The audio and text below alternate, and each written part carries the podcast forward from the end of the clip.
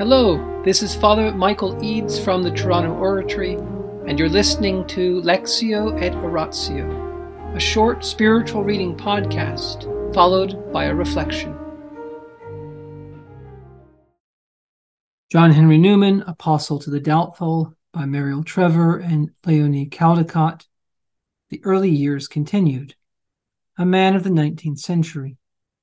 Born on February 21, 1801, John Henry Newman lived through the turbulent 19th century when Europe, while expanding its colonial empires in Asia, Africa, and Australasia, was struggling at home with wars and revolutions, political and mental. Darwin, Marx, and Freud were three men of the 19th century whose ideas shaped the course of events all through the 20th and all in the direction of atheism, disbelief in any creating spirit beyond the world of sense. Newman's influence may seem weak in comparison with theirs, but it is like the yeast in Christ's similitude, slowly leavening the lump of human dough and still active a hundred years after his death. People unfamiliar with his life and work may wonder why. John Henry Newman saw the Christian church as a historical fact, its ideas and practice in continual but consistent development. This historical way of looking at the church's ideas was quite new when Newman wrote his Essay on the Development of Christian Doctrine in 1845, nearly 15 years before Darwin published The Origin of Species, 1859 introducing the theory of biological evolution, which shook people's confidence in the truth of the Bible even more than had the Copernican revolution in the 16th century. From this historical base, Newman was able to build a defense of the truth of Christian tradition, which could meet the scientific skepticism that was spreading among educated people in the second half of the 19th century and in our own time has affected almost everybody. Newman, who once wrote in a letter that he could go the whole hog with Darwin,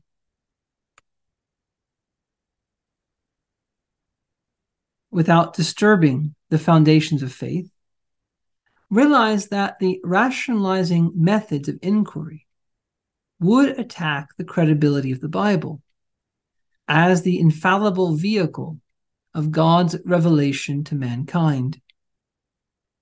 He perceived that it was the church which mediated the revelation in Christ and had done so since the risen Lord had commissioned the apostles and after his ascension sent the Holy Spirit to unite them in one body guide them into all truth till the end of time. It was in studying the early fathers of the church that Newman realized how theological ideas had developed over the centuries, like a tree growing from a seed. That seed was Christ, the Word of God. In the name of the Father, and the Son, and the Holy Spirit, Amen. Angels of God, our guardians dear, to whom God's love commits us here, ever this day be at our side, to light and guard, to rule and guide. Amen. Most Sacred Heart of Jesus, Teacher of teachers, have mercy on us. Saint Philip Neri, gentle guide of youth, patron of thy own, vessel of the Holy Ghost, pray for us. In the name of the Father, and the Son, and the Holy Spirit. Amen.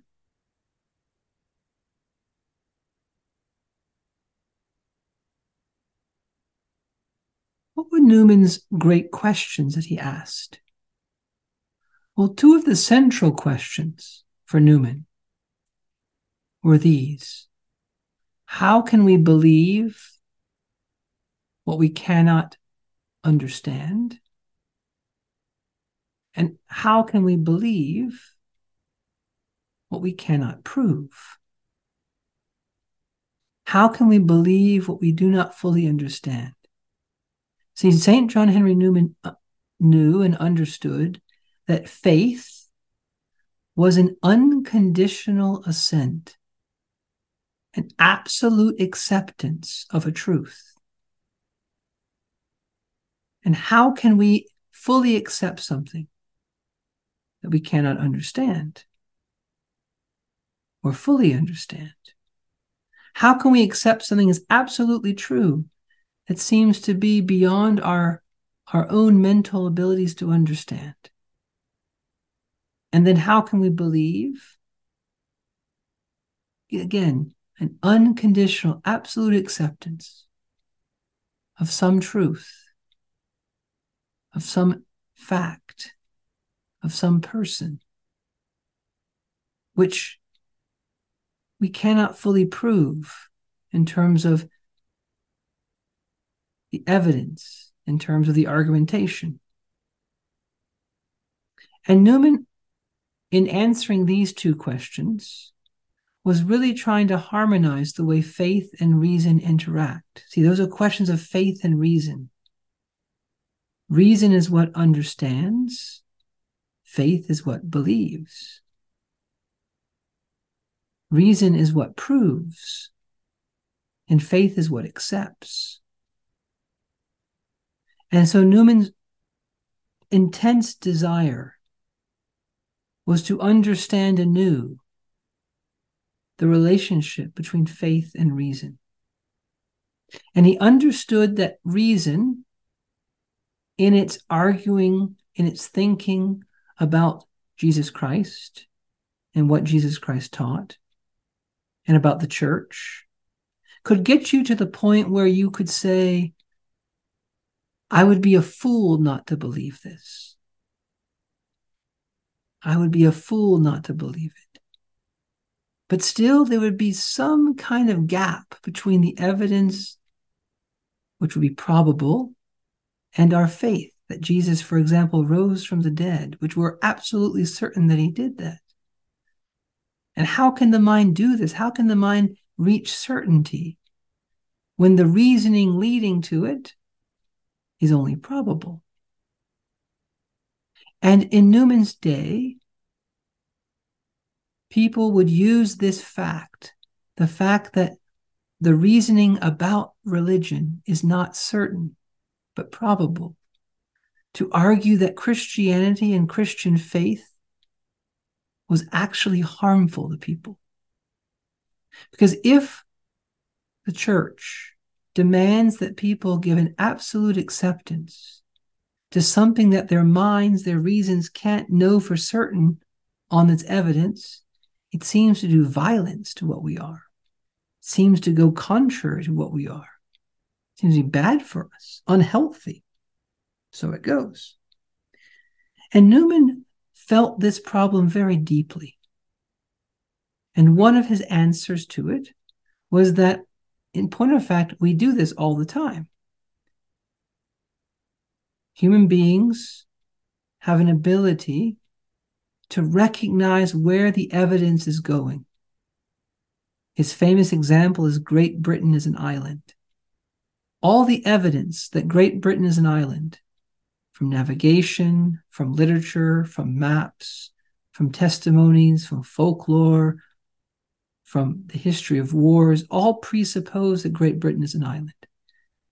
But even people who have tried to go around it on a boat may have missed a spot. Maybe the water was high that day. Maybe it's not actually, maybe it's a peninsula.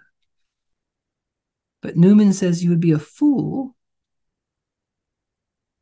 because the evidence is only probable, highly probable, to not accept this, because the mind has an ability to see where everything is going. There's a kind of converging of probabilities. Individually, the evidence is probable, each piece of it is probable. But what we can't explain, what the mind recognizes, is they all are coming together. They're converging, pointing in a certain direction. And therefore, it can't not be the case. And so reason can lead us to that point. But there's still a kind of gap. There's still a little room that we're not compelled to believe, we have to choose to believe, helped by the grace of God, faith and reason. And therefore, Newman was also very, very concerned about the relationship with faith and reason insofar as science, so called, was arguing that there was no evidence, especially historical science, no evidence for the later formulations of Christian doctrine, above all the Trinity. And so Newman thought very deeply about how the Christian formulation of the Trinitarian truths came about. He thought very deeply about how the mind is able to give a full acceptance to the Trinitarian truth when it's a great mystery. And part of what Newman understood is this that the individual propositions of the Trinitarian truth he thought were basically nine. And each of those individual truths, the mind is able to form an ima- image in your imagination, for example, of God as the moral governor of the universe. And you can say the Father is God, and you can give an absolute assent to that. The Son is God, the Holy Spirit is God. God, the Father, is not the Son, the Son is not the Holy Spirit, the Holy Spirit is not the Father. But there are not three gods, but one God. These basic truths that make up the Trinitarian mystery are, are all themselves truths that we can accept. That God exists, that the Father is God, the Son is God, the Holy Spirit is God. These are acts of religion. But what the mind can't fully understand is how all of those go together. And yet, the mind is able to accept them because of the testimony of the church. And the church is a historical fact for Newman. The church is the oracle of truth. The church is the mediator of Christ's revelation. And so the basic question that we all have to answer is this Who is Jesus? And did he leave a church? And how could Jesus' revelation come down to us unless he established the church?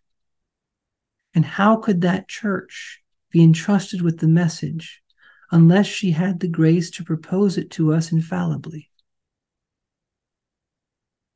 And as we're beginning this book, this might seem all very, very complicated. It might seem very, very mysterious why we're stressing all of this.